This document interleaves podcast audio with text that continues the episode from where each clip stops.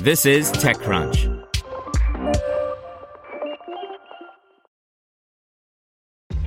This episode is brought to you by ShipStation. You know, some things take a lot of work, like sending little robots to far off distant planets. And just as that's challenging, so too is running a successful e commerce business, especially when there's so much to do. So I want to introduce you all to ShipStation.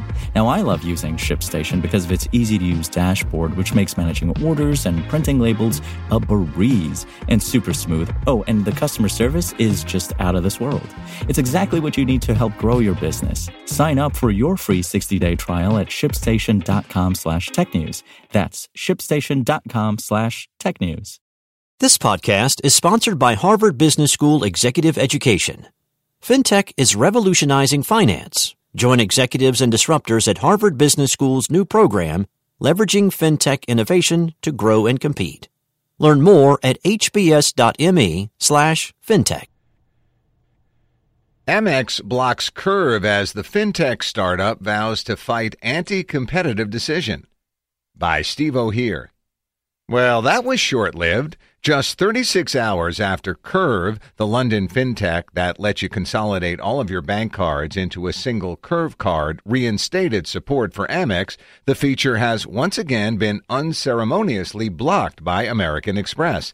This time, however, the context feels very different from 2016, when the startup was barely off the ground, with Curve telling customers in an email this morning that it intends to, quote, fight Amex's decision with our full might. Going up against the deep pockets and dominant market position of American Express will undoubtedly be a David and Goliath battle, although, unlike two years ago, Curve is now backed by an array of investors that includes Connect Ventures and Santander. Arguably, the startup will have UK and EU payments and competition regulations on its side too, although it's hard to predict with certainty if the UK regulators will use their full teeth in a situation like this and how they'll interpret those existing UK and EU regulations. Curve's position, however, is clear. In the same email to customers, the company has called the move anti competitive and says it's entirely disproportionate and discriminatory to Curve. UK payment regulations clearly state that Curve should be allowed to access the Amex payment network on a level playing field with every other fee paying and legitimate merchant, writes the startup.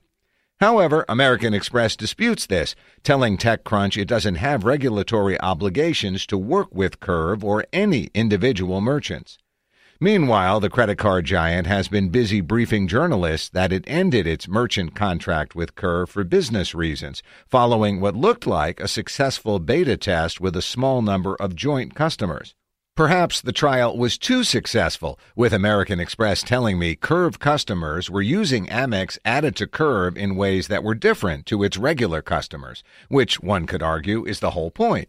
To truly innovate, you have to offer something new. Something truly new has to be different. With that said, the method with which Curve was accessing the Amex network is a well established one.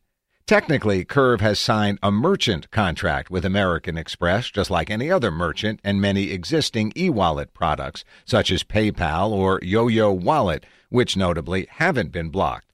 As part of the trial period, the fintech also made changes to its own product to accommodate Amex, requiring customers to top up their Curve card in advance if they wanted to spend from their Curve Amex wallet.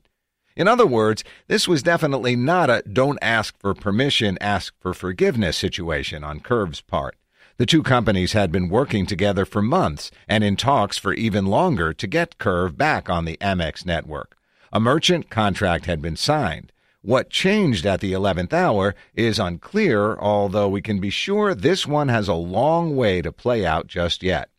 American Express provided TechCrunch with the following statement.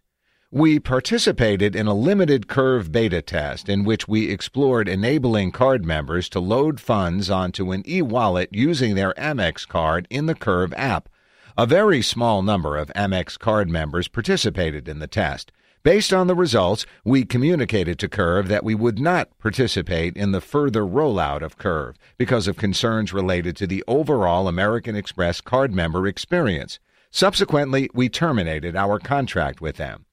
And here's the full email sent out by Curve to customers, myself included.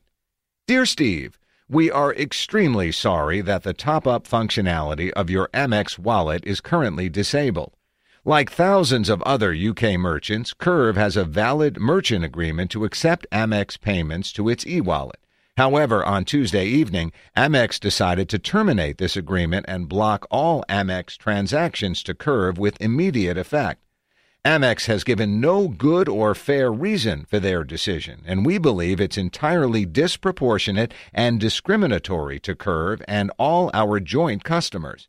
UK payment regulations clearly state that Curve should be allowed to access the Amex payment network on a level playing field with every other fee paying and legitimate merchant. Rest assured that you can still spend the funds that you have already topped up to your existing Amex wallets.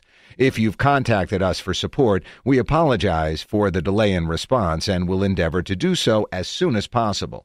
We will update you as soon as we have any further information. With your interests in mind and our mission to deliver a truly innovative product, we intend to fight Amex's decision with our full might. We believe financial freedom is the future, and we are prepared to fight for yours. Team Curve. Want to learn how you can make smarter decisions with your money? Well, I've got the podcast for you. I'm Sean Pyles, and I host NerdWallet's Smart Money Podcast.